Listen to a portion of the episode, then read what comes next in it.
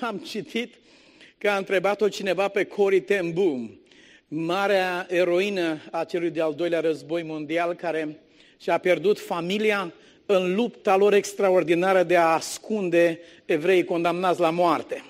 Cântarea pe care ați auzit-o și așa de superb interpretată este o cântare de, de nuanță evreiască.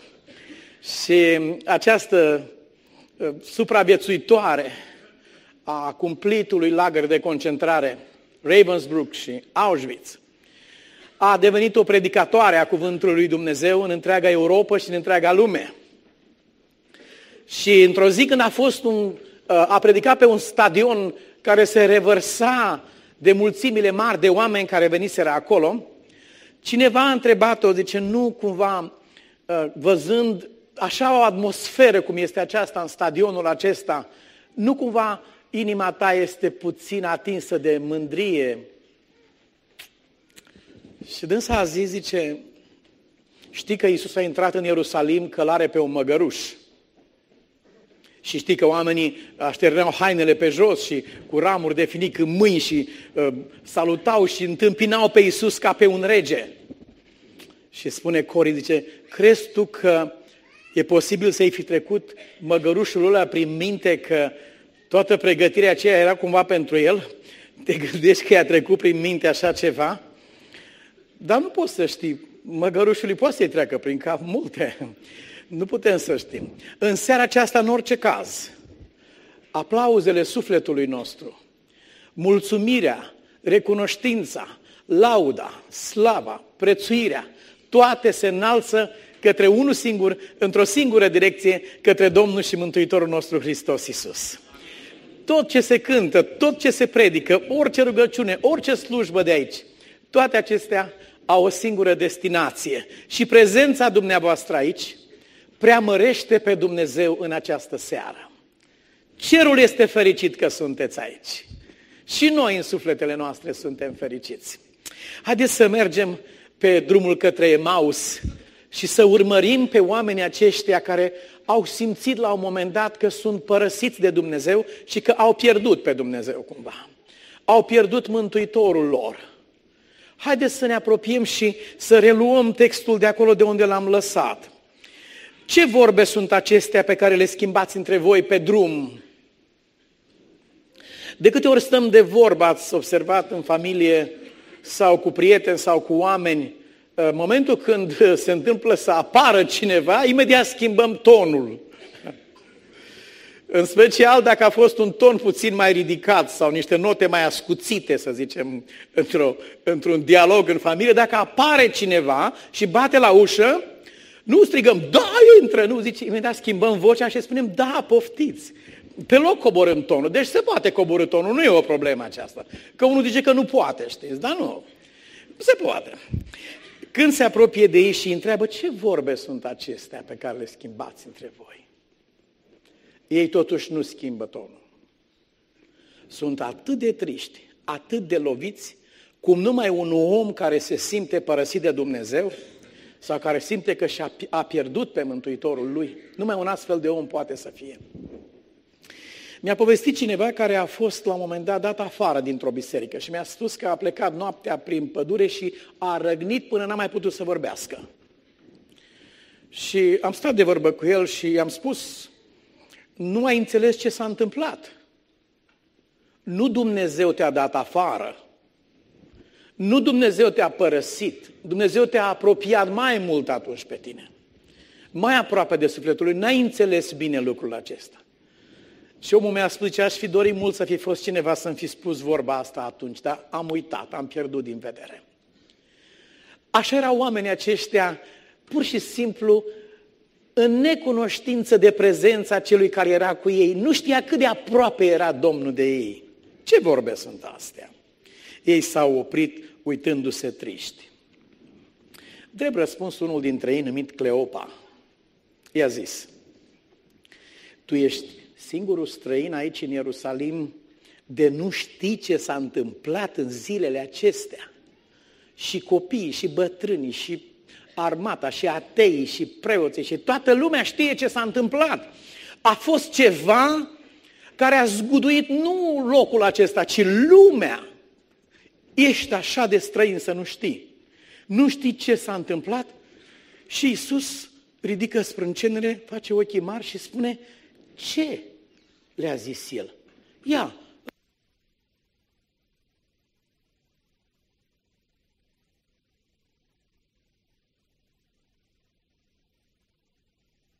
Mulțumesc foarte mult. Am căpătat un altul deja. Ce zice Isus? Ei au răspuns.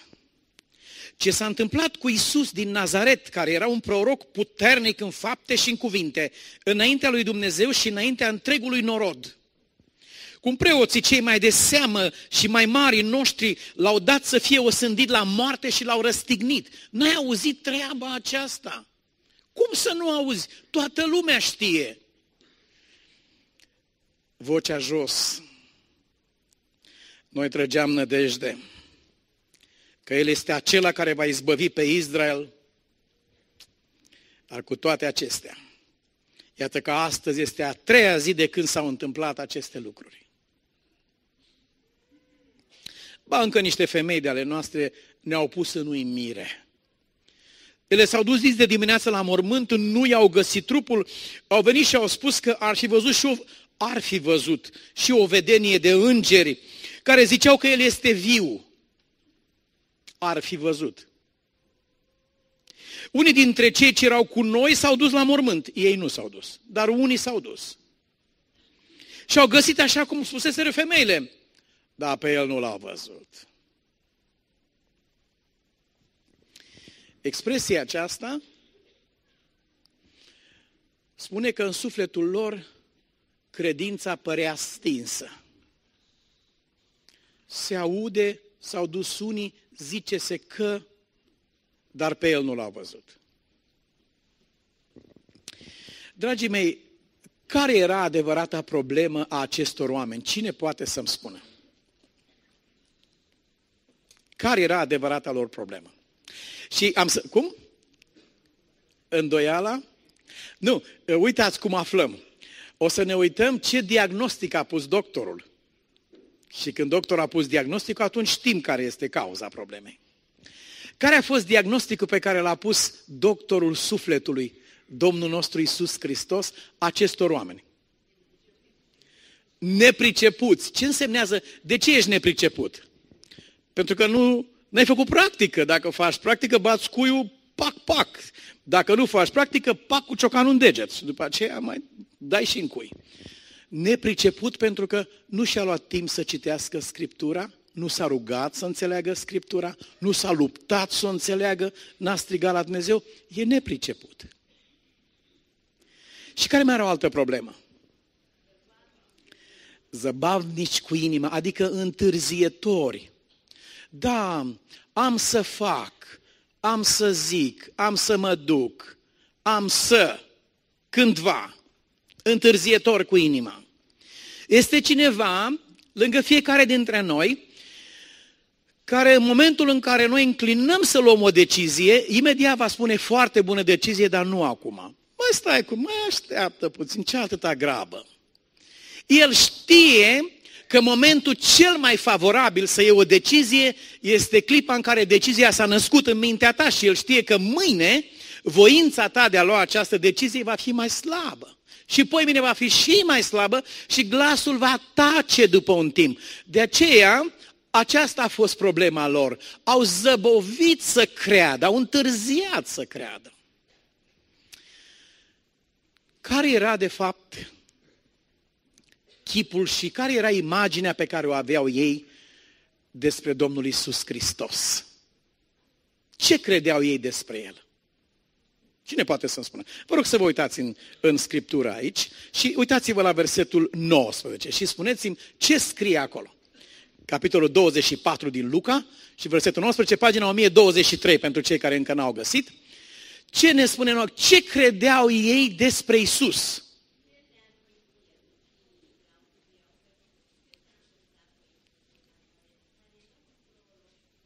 Așa. Mulțumesc foarte mult. Deci ei credeau că Isus era un proroc. În momentul când ai o astfel de imagine despre Fiul lui Dumnezeu și despre Mântuitorul, prin care spui este un proroc, este normal ca mintea ta și înțelegerea ta despre planul lui Dumnezeu și a planului lui Dumnezeu să fie la nivelul acesta. Cum te comporți dacă vine generalul îmbrăcat în salopetă și cu o găleată de beton în mână, așa cum a venit la noi în unitatea militară? Îmbrăcat în salopetă, cu o găleată de beton, în mână a trecut pe la poartă și a văzut cam cum se păzea pe acolo și a mers peste tot cu găleata aceea mână. Cum te comporți când ai văzut pe omul acela uh, în salopetă și cu găleata mână? Dai bună ziua, nu dai bună ziua, nicio problemă. Dar dacă omul acela își va lăsa găleata din mână, va dezbrăca salopeta și va îmbrăca imediat uniforma de general cu trei stele și ai să-l vezi pe același om, cum reacționezi? Wow! Salut de sari în sus imediat și salută și colonelul și salută și toată lumea. Calitatea credinței tale depinde de ce fel de imagine ai tu despre Isus. Depinde cine este El pentru tine, dacă este un proroc. Atunci, credința ta nu se va înălța mai sus de atât. Dar era așa? Era Isus un simplu proroc, cum spuneau ei? Oamenii aceștia au umblat cu el trei ani și jumătate. Oamenii aceștia au auzit mărturia cea mai puternică pe care Petru a dat-o în fața tuturor ucenicilor cu privire la Isus. Au văzut minunile lui, au ascultat învățăturile lui, dincolo de aceasta, au văzut și au auzit confirmarea lui Dumnezeu din cer despre cel ce era acolo lângă ei când a spus, acesta este fiul meu prea iubit în care îmi găsesc toată plăcerea. De el să ascultați. Acesta e fiul meu. Au auzit aceste lucruri. Și totuși au refuzat să le creadă. Pentru că ei aveau prejudecata aceasta, că este un simplu proroc. Sunt oameni care preferă minciuna lor decât să primească adevărul de la altcineva. Sunt oameni care nu se vor mișca din locul lor din ceea ce și-au fixat în mintea lor, chiar dacă tunetele de pe Sinai ar începe să se rostogolească. Chiar dacă însuși Dumnezeu le-ar vorbi, vor rămâne în gândirea lor. Voi să nu fiți așa. Așa să ne ajute Dumnezeu să nu fim în acest fel. Din potrivă, vorbește, Doamne, a spus Samuel. Și cum spune mai departe? Robul tău te ascultă, vorbește-mi, Doamne. Învață-mă, Doamne, ajută-mă să cresc în cunoștință, ajută-mă să cresc în credință. Una dintre cele mai mari nenorociri ale bisericii creștine a fost turnarea sau fixarea de crezuri. Fiecare biserică are crezul ei. Unele mai multe puncte, altele mai puține puncte, s-au prins de, de crezurile acelea de, și n-au mai crescut, nu s-au mai dezvoltat, au înghețat în timp. Dumnezeu ar mai avea multă lumină să dea.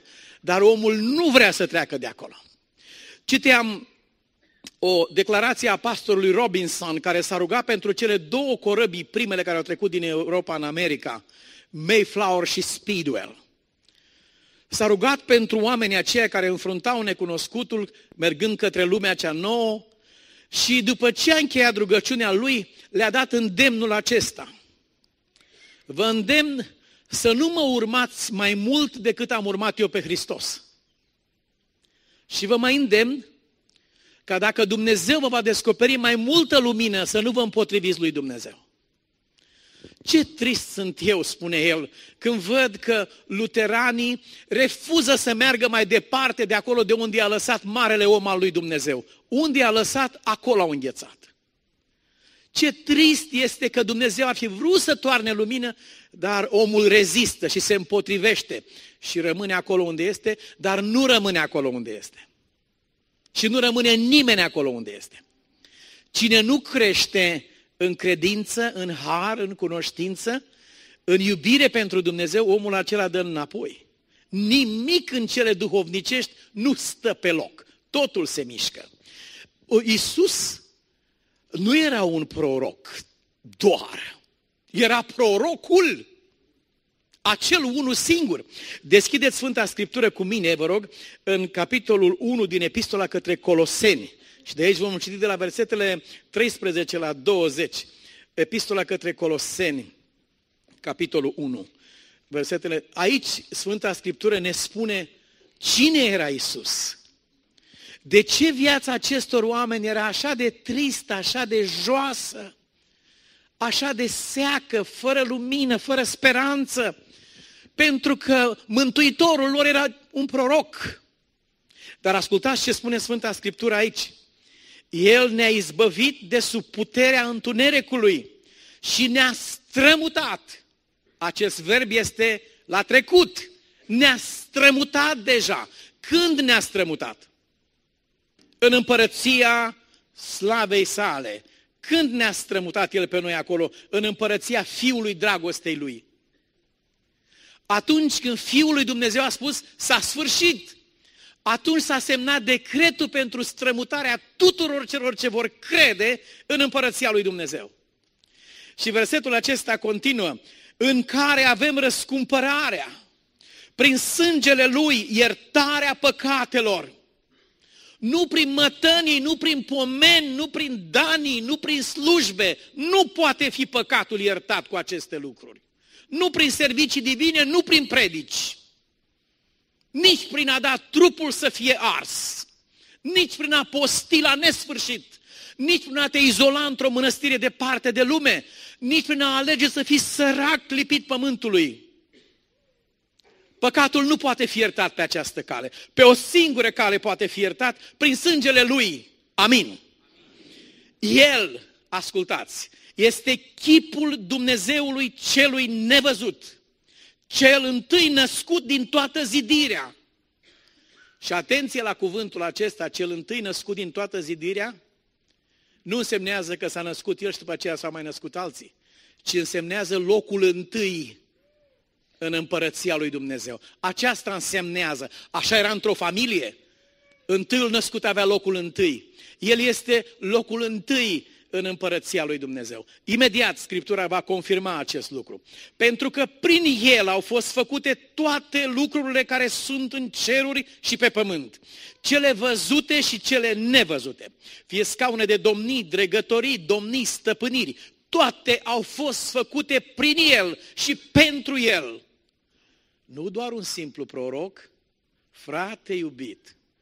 Și astăzi bântuie Duhul acesta înnegurat, întunecat, al asocierii lui Isus cu un simplu om, cu un simplu proroc. Și astăzi sunt oameni care vor veni și vă vor șopti, Bă, știi, Isus avea o natură așa, Isus avea o natură pe dincolo. Ascultați Scriptura și nu vă depărtați de la cuvântul acesta. Orice cădere în ceea ce privește imaginea noastră despre Isus va fi o cădere în credință. Imediat se va cunoaște. Scriptura spune mai departe, toate au fost făcute prin El și pentru El. El este mai înainte de toate lucrurile și toate, adică Universul lui Dumnezeu, toate se țin prin El. El este capul trupului. Nu este papa Ratzinger capul trupului, adică al bisericii. Nu este nici patriarhul Bisericii Ortodoxe. Nu este nici pastorul de la biserică de aici. Nu, capul bisericii este cine? Isus Hristos și pe acești domn nu-i cheamă Isus pe niciunul dintre ei.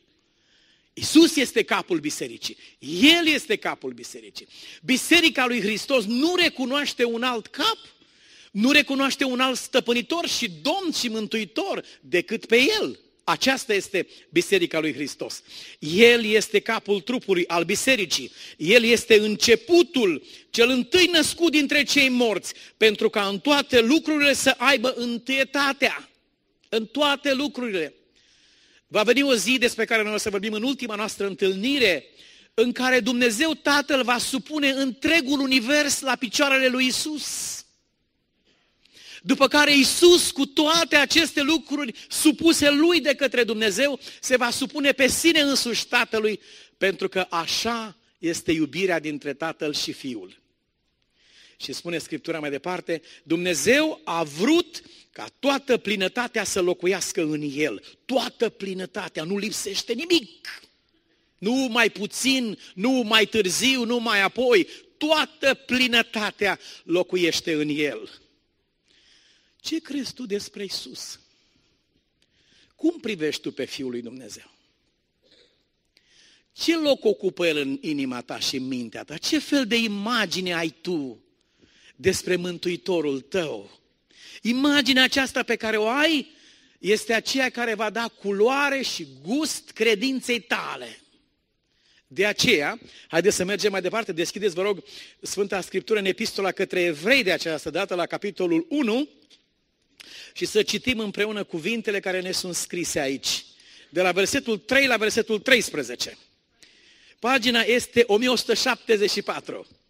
1174. Ascultați! În sfârșitul acestor zile ne-a vorbit prin Fiul, pe care l-a pus moștenitor al tuturor lucrurilor și prin care a făcut și veacurile. El care este oglindirea slavei Lui, oglindirea slavei Lui Dumnezeu, care este întipărirea ființei Lui și care ține toate lucrurile cu cuvântul puterii Lui, a făcut curățirea păcatelor și a așezut la dreapta măririi în locurile prea înalte, ajungând cu atât mai pe sus de îngeri, cu cât a moștenit un nume mult mai minunat decât al lor. Să spui tu despre Fiul lui Dumnezeu că este o ființă creată, când El este creatorul tuturor lucrurilor. Să spui tu despre El că este ținut când El ține toate lucrurile cu puterea cuvântului Lui. Ascultați ce spune Biblia mai departe, căci căruia dintre îngeri a zis Dumnezeu, adică El vreodată, tu ești fiul meu, astăzi te-am născut. Și iarăși, eu îi voi fi tată și el îmi va fi fiu. Și când duce iarăși în lume pe cel întâi născut, zice, toți îngerii lui Dumnezeu să îi se închine. Iisus nu este un proroc doar. El nu este nici un înger. Îngerii lui Dumnezeu se închin. Se închină. Îngerii lui Dumnezeu se închină lui Isus. Se închină Fiului. Acesta este Mântuitorul nostru. Mare și minunat este numele Lui. Înălțat mai presus de orice nume. Și despre înger spune, din bânturi face îngeri ai Lui și dintr-o flacără de foc slujitori ai Lui. Pe când Fiul lui i-a zis, ascultați cuvinte înfricoșătoare, ascultați ce spune Dumnezeu Fiului. Scaunul tău de domnie, Dumnezeule, este în veci de veci. Toiagul domniei tale este un toiag de dreptate. Tu ai iubit neprihănirea și ai urât nelegiuirea. De aceea, Dumnezeule, Dumnezeul tău te-a uns cu un undelem de bucurie mai presus decât pe tovarășii tăi. Mai presus. Cuvintele acestea așa de sărace și spuse pe limba noastră, vorbesc despre acela pe care cerurile cerurilor nu pot să-l cuprindă, care este mai presus de ceruri, mai presus de creație, care este stăpânul și originatorul și cel care ține toate aceste lucruri cu cuvântul puterii lui. Acesta este. Și oamenii noștri ne spun aici, oh, n-ai auzit ce s-a întâmplat cu Isus, care era un proroc. Un proroc. Frații mei, vom urmări mai departe cât costă în viață să nu alergi la Dumnezeu ca să te învețe și să nu spunem împreună cu David, învață-mă căile tale, Doamne. Ia-mă ca pe un copil de mână. Corectează în vederile, Doamne. Deci Tu spui că ești bogat, că nu duci lipsă de nimic, că știi că ești înțelept și nu știi, spune în Biblie, că ești sărac, nenorocit, orb, gol, ticălos, nu știi. Nu știi câtă trebuință ai. Să urmărim puțin mai departe. Ce n-ai auzit, spun ei, cum preoții cei mai de seamă și mai mari noștri l-au dat să fie osândit la moarte și l-au răstignit. Erau adevărate cuvintele acestea sau nu? Ce ziceți? Da? Nu erau adevărate. Nu erau adevărate. Pe Iisus nu l-a dat nimeni la moarte, fraților. Pe Iisus nu l-a dat nimeni la moarte. Pe Iisus nu l-a prins nimeni. Pe Iisus nu l-a ucis nimeni. Nimeni nu a vărsat sângele lui Isus. Vă rog, deschideți puțin în Evanghelia după Ioan, capitolul 10 și de aici versetul 18. Vedeți ce bine este că ați venit în seara aceasta în locul acesta? Faceți bine și mâine seara să nu lipsiți și vorbiți și cu vecinul, poate și lui trebuie să audă aceste lucruri. Haideți, deschideți, vă rog, în Ioan 10 cu 18 și să ascultăm cuvântul aici.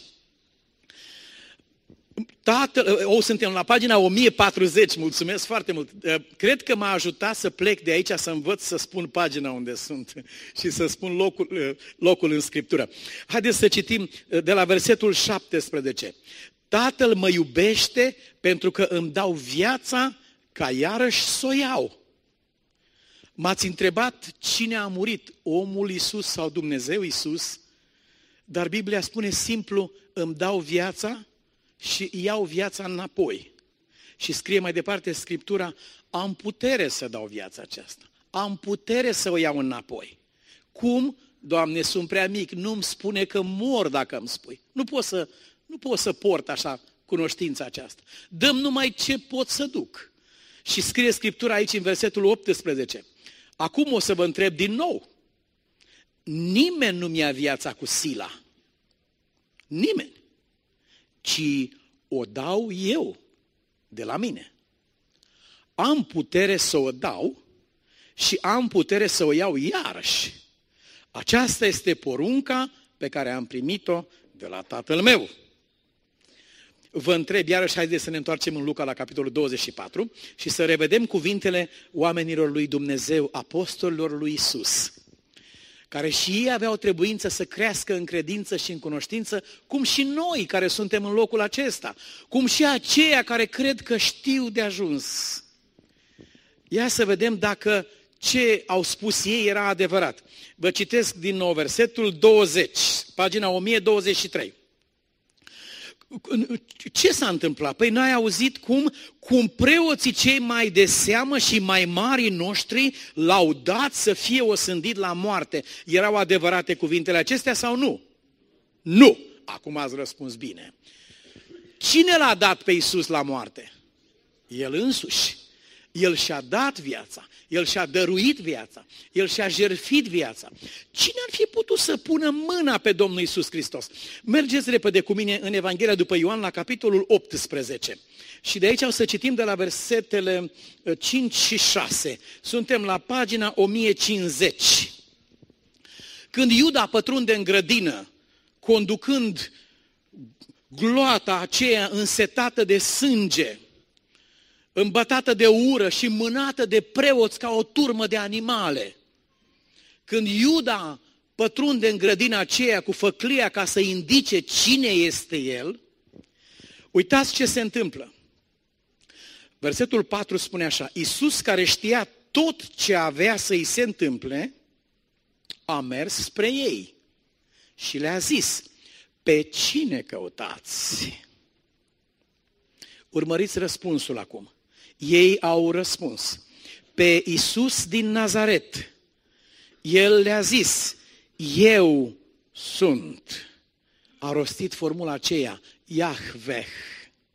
Acesta, aceasta înseamnă, eu sunt. Yahveh. Iuda vânzătorul era și ei, el cu ei.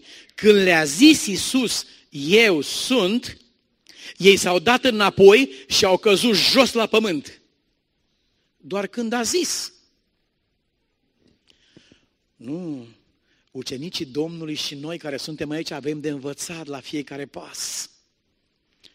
Iisus nu a fost luat, nu a fost prins, nu a fost nu răstignit, ci și-a dat viața de bunăvoie, ca jerfă pentru mântuirea ta și pentru mântuirea mea. Ați urmărit ce a spus el când Petru a scos sabia și a zburat urechea omului aceluia. Acum noi nu mai scoatem sabia, dar putem să scoatem câte o vorbă și zboară urechea la câte un om. Ce a spus Isus? Pune sabia înapoi. Cine scoate sabia va muri de sabie și mai înțelege ceva, că eu nu am nevoie de o sabie din aceasta să mă apere. Pot să comand în acest moment nu 12 ucenici fricoși, pot să comand în clipa aceasta 12 divizii de îngeri, într-o clipă. Ați văzut ce a putut face un singur înger în tabăra sirienilor? 80 de mii de morți au rămas când a trecut pe acolo numai. Sau 180 de mii de morți. Un înger. Pot să comand 12 divizii de astfel de îngeri, nu 12 oameni ca voi. Așadar, cred că am înțeles cu toții că ucenicii noștri aveau de învățat cine era Mântuitorul lor. Și continuă ei. Versetul uh, 21. Uh, Noi trăgeam nădejde că El este acela care va izbăvi pe Israel. Ce fel de nădejde era aceasta? Era aceasta adevărata nădejde? Ce fel de credință era aceasta? Noi credeam că pentru aceasta venise Isus ca să gonească armatele romane din Israel și să elibereze statul național Israel. Aceasta era misiunea Fiului lui Dumnezeu? Departe așa ceva. Ia să-ți verifici și tu credința și să-mi verific și eu credința. Pentru că și noi credem multe lucruri. Credeam că. Și când Domnul Isus Hristos vorbește, ucenicii și-au dat seama că n-au crezut bine. Credința noastră nu este ceva static, turnat în beton. Este ceva care crește pe măsură ce crește lumina pe care Dumnezeu ne-o dă și o primim în inima noastră.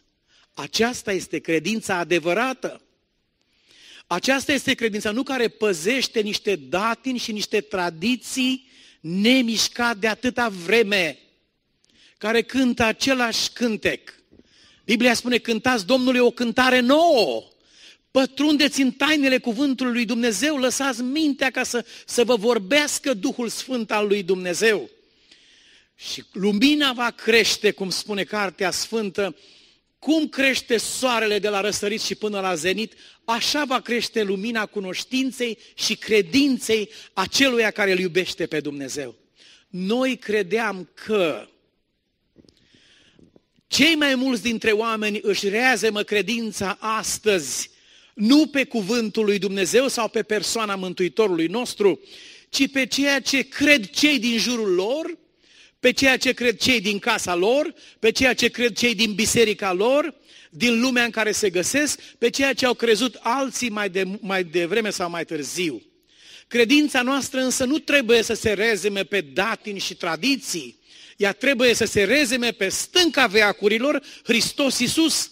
Aceasta este temelia care nu se va clătina niciodată. Cine zidește pe această temelie, spune pilda Mântuitorului, casa lui nu se va prăbuși, dar cine nu zidește pe această temelie, ci zidește pe nisipul învățăturilor omenești, spune Biblia, au lovit șuvoaiele, casa aceea s-a prăbușit și prăbușirea i-a fost mare.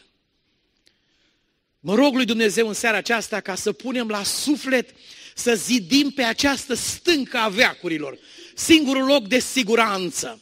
Putem să ajungem singuri acolo? Nu! Dar David se roagă și spune, Doamne, ajută-mă să urc pe stânca pe care nu pot să o ajung singur. Dar cu tine o voi ajunge. Putem birui în puterea noastră? Nu, dar prin el vom fi mai mult decât biruitori. Așa a promis el. Mare este sprijinitorul nostru, mare este ocrotitorul nostru. Noi credeam.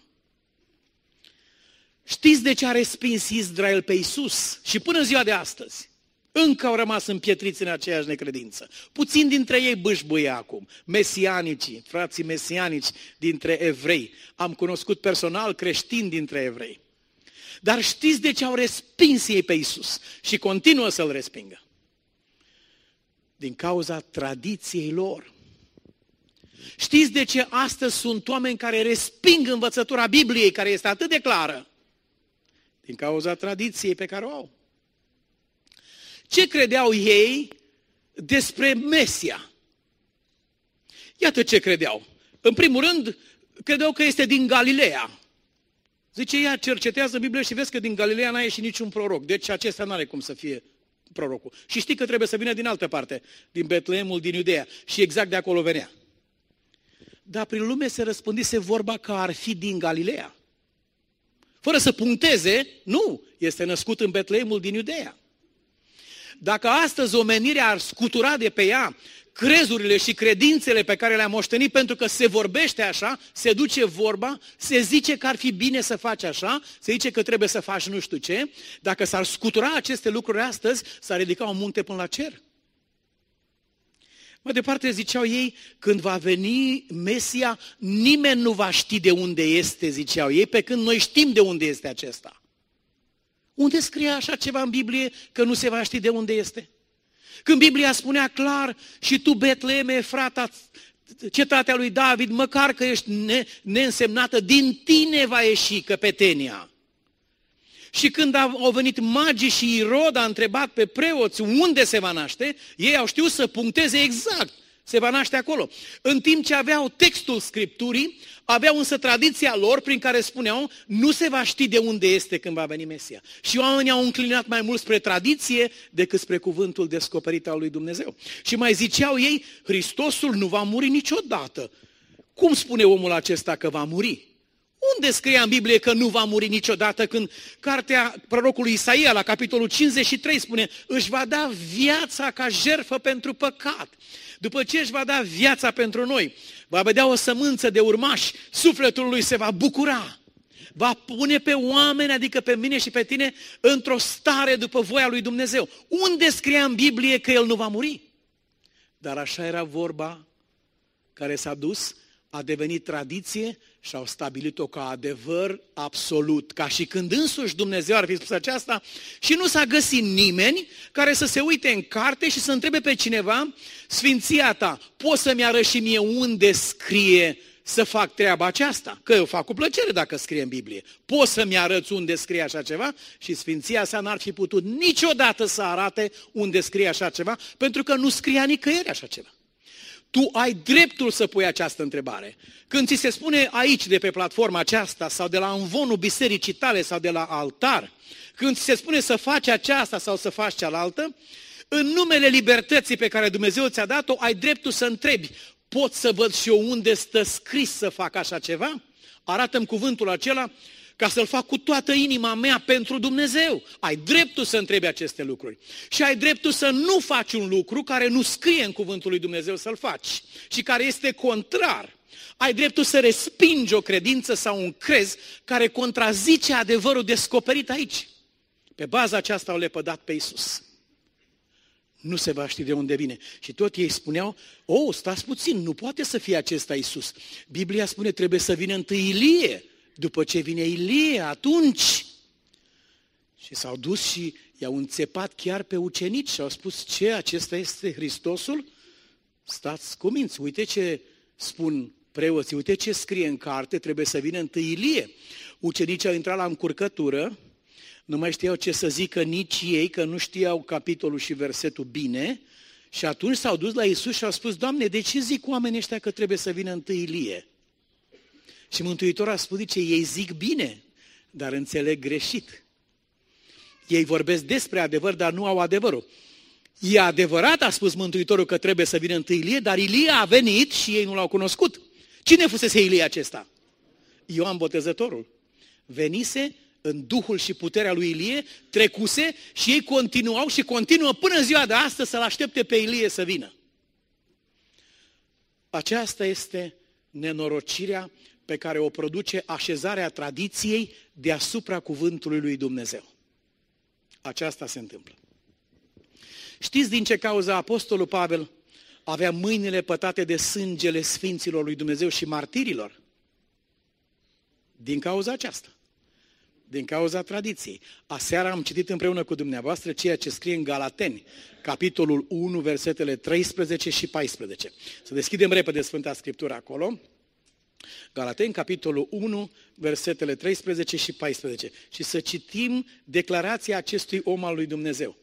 Ați auzit, în adevăr, pagina este 1139, ați auzit, în adevăr, care era purtarea mea de altă dată în religiunea iudeilor.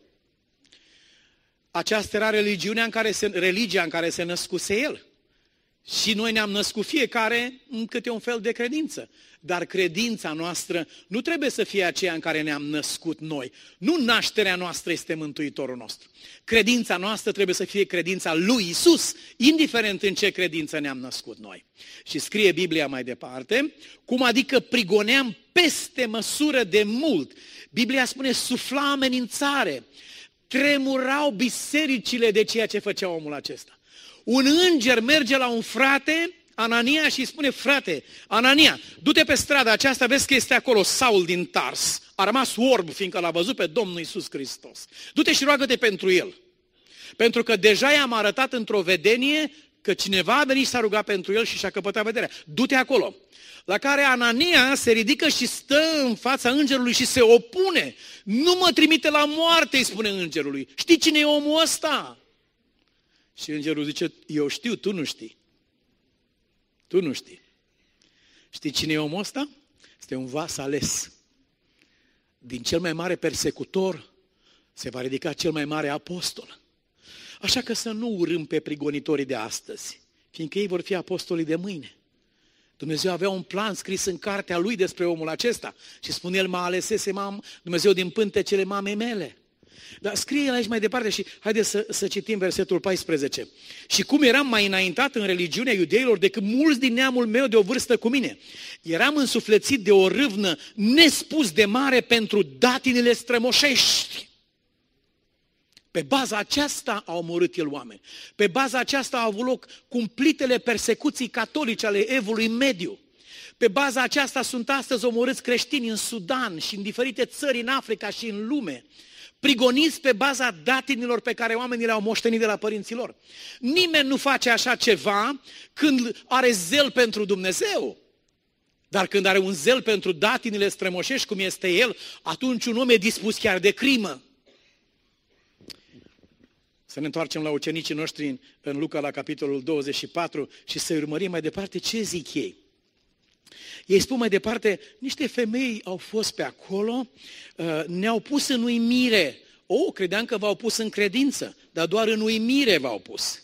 E, să știi că dacă te pune doar în uimire cuvântul lui Dumnezeu, ai să clatin din cap când pleci de aici și ai să zici, Domne, am fost uimit ce a fost aseară acolo. Dar uimirea nu-i bună la nimic, să știți. Dacă rămânem la ea, e bine dacă începem cu ea, dar dacă rămânem la ea, niște femei ne-au pus în uimire. Bine era să ne pună în credință, bine era să ne pună în zmerenie, să recunoaștem, să ne dăm seama. Iartă-ne, Doamne, pentru necredința noastră. Nu ne-ai spus Tu nouă, Doamne, că vei învia a treia zi. De atâtea ori a repetat Domnul acest lucru. Nu s-a prins de mintea lor. Din ce cauză? Că era blocată cu prejudecățile lor și cu datinile lor, prin care ei spuneau că Hristosul nu va muri. Și din cauza aceasta, au fost pe muntele Taborului la schimbarea la față, au văzut manifestarea puterii lui Dumnezeu care a confirmat pe Isus și a zis, acesta este fiul meu, după care, coborând de pe munte, Iisus le zice să nu spuneți la nimeni ce ați văzut decât după învierea mea. Și Biblia scrie, ei au început să se întrebe ce-o fi însemnând învierea aceasta? Păi ce să însemneze? Înviere! Adică mort și după aceea viu. Oh, nu, nu poate să însemneze așa, că să vezi. Noi știm că Hristosul nu moare niciodată, deci ce-o fi însemnând învierea aceasta?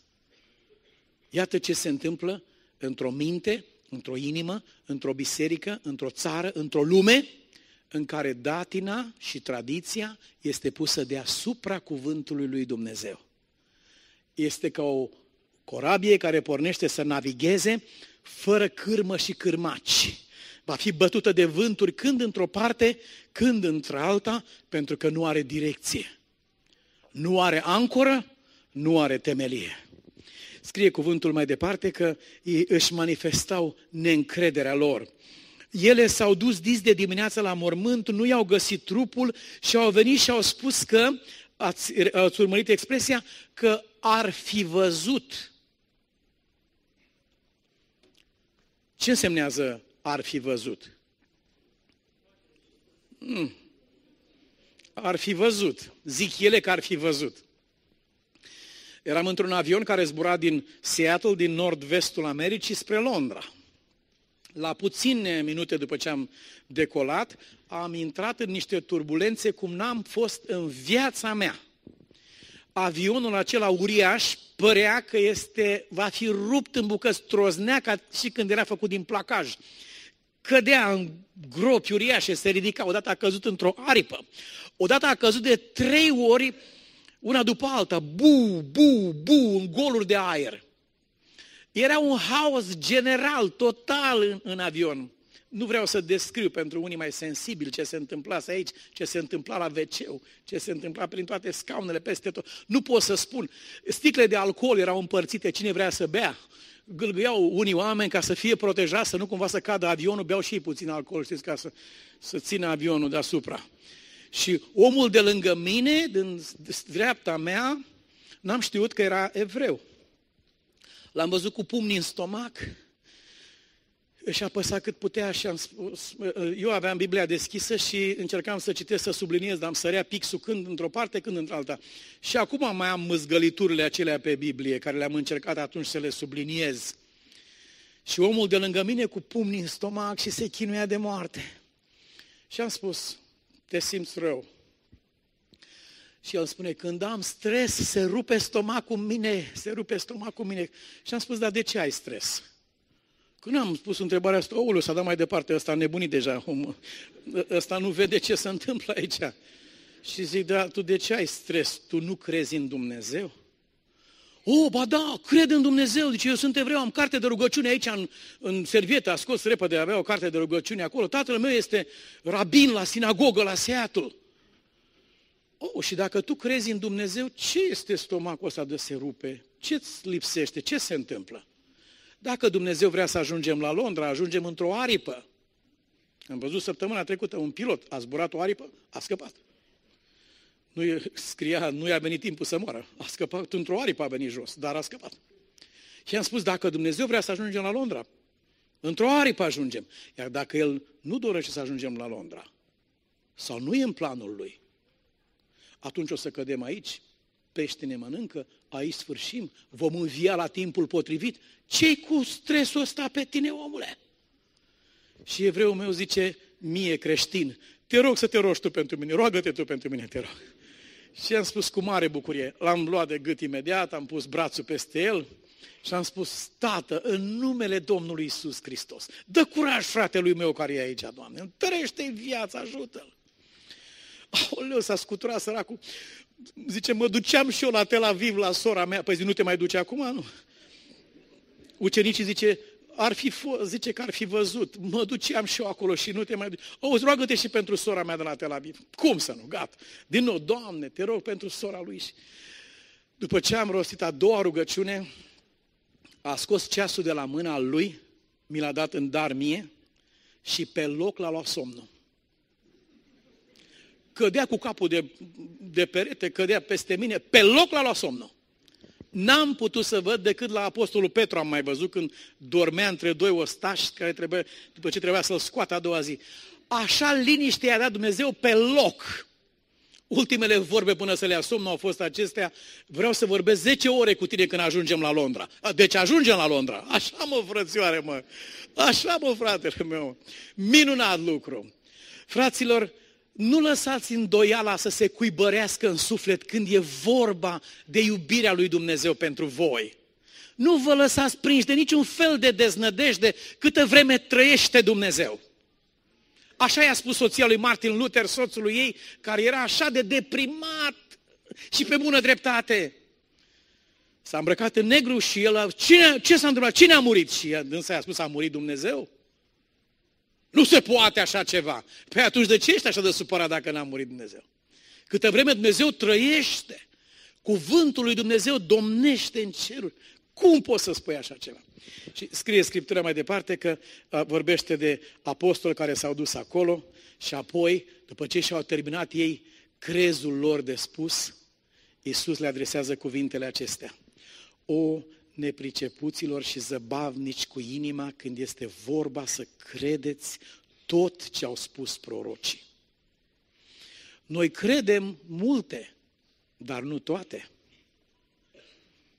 Noi credem mult, dar nu tot. Noi credem lucrurile care ne convin, dar le respingem pe acelea care nu ne convin. Le ascultăm pe cele care ne gâdilă plăcut, ce spune în Biblie.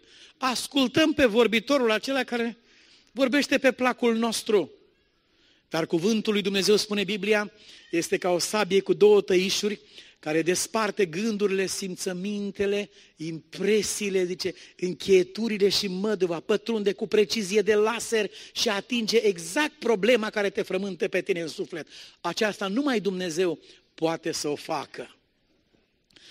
O, nepricepuților și zăbavnici cu inima când este vorba să credeți tot ce au spus prorocii. Nu trebuia să sufere Hristosul aceste lucruri și să intre în slava sa? Nu era așa de clar? De ce ați iubit atât de mult datina voastră încât ați dat la o parte cuvântul lui Dumnezeu? În cartea lui Marcu. Va trebui să ne oprim în această seară. O să continuăm mâine seară ideea aceasta și vom, vom lua puțin din timpul prelegerii următoare, dar ne ajută Domnul și le ținem pe toate. În cartea, în Evanghelia după Marcu, la capitolul 7, vă rog deschideți împreună cu mine, 7 și de aici, de la versetele 7 la 10. Suntem la pagina 970. Ascultați ce spune el despre oameni care sunt foarte devotați nu cuvântului lui Dumnezeu, ci tradițiilor și datinilor lor. Foarte credincioși în această privință. Nimeni nu contestă credincioșia unui om. Numai că, spune Scriptura aici, este degeaba. Omul consideră că îl cinstește pe Dumnezeu pe calea aceasta. Dar ascultați ce spune Mântuitorul, degeaba mă cinstesc ei dând învățături care nu sunt decât niște porunci omenești. Ce este toată teologia aceasta? Ce sunt toate datinele acestea? Acestea toate sunt înțelegerea minții unui om la un moment dat despre Biblie, despre un cuvânt al lui Dumnezeu. Așa a înțeles mintea lui. Nu e cuvântul lui Dumnezeu, înțelegerea minții unui om, poruncă omenească. Aceasta nu este poruncă dumnezeiască. E o poruncă a unui om cum a crezut el că e bine, cu dorința să-L cinstească pe Dumnezeu. Dar este numai un om, nu este nimic altceva. Și Mântuitorul nu contestă că oamenii aceștia cinstesc pe Dumnezeu, urmând învățături omenești, dar spune e degeaba. E degeaba. Degeaba mă cinstesc ei dând învățături care nu sunt decât niște porunci omenești. Și poruncile omenești sunt bune. Până acolo unde nu vin în conflict cu Biblia. Tradiția și datina sunt foarte bune până acolo unde nu ajunge să contrazică Scriptura. Când am ajuns să fiu tras într-o parte și într-alta de Biblie sau de datină, nu am nevoie de timp să mă gândesc. Judecați voi, au spus apostolii, dacă este drept să ascultăm mai mult de oameni decât de Dumnezeu. Atunci când stau între o datină care contrazice cuvântul lui Dumnezeu și cuvântul lui Dumnezeu. Judecați voi dacă este drept să ascultăm mai mult de oameni decât de Dumnezeu. Când tatăl meu a auzit că eram, aveam 17 ani și când tatăl meu a auzit că am primit credința, era un om foarte sever, tata și avea niște așteptări de la mine extraordinare, apreciez lucrul acesta. Tatăl meu se odihnește în Domnul Hristos la ora aceasta. Dar um, când a auzit acest lucru, așa cum zice în Biblie, zice, și-a schimbat fața. Era noapte, era târziu, ploua teribil afară. Când am intrat în casă și când s-a uitat la mine, am știut că s-a întâmplat ceva teribil de grav. Și ceea ce mă temeam se întâmplase. Oamenii au spus, Nicu s-a dus la adunare. L-am văzut cu Biblia în mână acolo. Tata s-a uitat cu un chip înfierat și înfocat la mine și mi-a spus, m-ai întrebat pe mine când ai făcut pasul ăsta. Și am spus nu. De ce ai făcut asta? Pentru că nu trebuie să ascultăm de oameni mai mult decât de Dumnezeu. Nici nu știam că e în Biblie așa ceva. După aceea am găsit în Biblie textul acesta. Așa mi-a pus Dumnezeu minte să-i spun în clipa aceea. Și atunci tatăl meu mi-a spus că m-a dezmoștenit, mi-a spus că va șterge numele meu din numele familiei, să-mi iau hainele imediat, să ies afară și niciodată să nu mai calc acolo. Și am spus să rămână, am dus la șifonier, mi-am luat câteva cămăși, o pereche de pantaloni, am pus într-o plasă, mi-am luat la revedere și am ieșit pe ușa afară într-o furtună și într-o ploaie teribilă. N-am ajuns decât până la poartă, că tata a ieșit în urma mea răgnind, vino înapoi, vino înapoi, vino. Și m-am întors. Iată ce scrie Scriptura aici. Degeaba mă cinstesc ei dând învățături care nu sunt decât niște porunci omenești. Cine iubește pe tată sau pe mamă sau pe preot sau pe pastor sau biserica sau lumea mai mult decât pe Dumnezeu, nu este vrednic de mine, spune Domnul. Acela este Dumnezeul tău dacă îl iubești mai mult decât pe Dumnezeu. Niciodată un așa zice Domnul nu va putea fi înlocuit cu un așa zice omul. Niciodată. Și între un așa zice Domnul și un așa zice omul, suntem chemați să alegem Așa vorbește Domnul. Scrie mai departe versetul 8, care poate fi unul din efectele dezastruoase ale așezării datinei sau tradiției deasupra cuvântului lui Dumnezeu. Voi lăsați porunca lui Dumnezeu și țineți datina așezată de oameni. Și a dat câteva exemple. Versetul 9. Ați desfințat frumos porunca lui Dumnezeu ca să țineți datina voastră. Sunt lucruri care nu se pot ține și una și alta. Nu putem să slujim la doi stăpâni. Ori vom iubi pe unul și vom urâ pe celălalt, ori vom neglija pe unul și vom servi pe un altul. Nu se poate, a spus Domnul Hristos. Acolo unde o învățătură sau o datină sau o tradiție contrazice Scriptura, nimeni să nu încerce să le țină pe amândouă cumva. Nu poți să crezi așa ceva. Nu poți să faci acest lucru. Devii o ființă falsă. Ești fals și față de lume, ești fals și față de Dumnezeu. Trebuie una sau cealaltă. Și îndemnul cuvântului lui Dumnezeu este să ascultăm mai mult de Dumnezeu decât de oameni. Dragii mei, o să ne oprim aici și aș vrea să încheiem cu versetele 28 și 29, dar mâine seară o să revenim puțin înapoi. Când s-au apropiat de satul la care mergeau, el s-a făcut că vrea să meargă mai departe. Și vă spun că ar fi mers mai departe. Măcar că nu dorea să meargă mai departe. Măcar că dorea să intre în casa lor, dorea să rămână cu ei, dar a dat impresia că vrea să meargă mai departe, pentru că el nu va intra în nicio casă în care nu este invitat. Nu aștepta ca Dumnezeu să spargă ușa să vină la tine, că El nu face așa ceva. Eu stau la ușă și bat. Dacă cineva aude și îmi deschide, voi intra la el. Dacă cineva aude și nu îmi deschide, nu voi intra la el. Dacă cineva are urechi, dar refuză să audă, nu voi forța ușa. El s-a făcut că vrea să meargă mai departe. Dar ei au stăruit și au zis. Aveți Biblia deschisă la pagina 1024? Da. Vă rog să citiți tare împreună cu mine. Cei care nu aveți Biblie deschisă, vă rog să repetați, să citim cuvintele acestea cu voce tare. Ei au stăruit de el și au zis, rămâi cu noi, căci este spre seară și ziua aproape a trecut și a intrat să rămână cu ei. Așa să ne ajut Tatăl nostru, te rugăm, și să primești invitația noastră din seara aceasta, prin care te-am chemat să rămâi cu noi, să locuiești la noi, să locuiești în inima noastră, în familia noastră, să fii Domnul și învățătorul nostru, Mântuitorul și stăpânul sufletelor noastre, iubitul inimilor noastre Vino, Doamne Iisuse, și ia în stăpânire inima aceasta pentru care ți-ai dat viața. binecuvântat să fie numele Tău, Tată, al Domnului Isus și al Duhului Sfânt. Amin.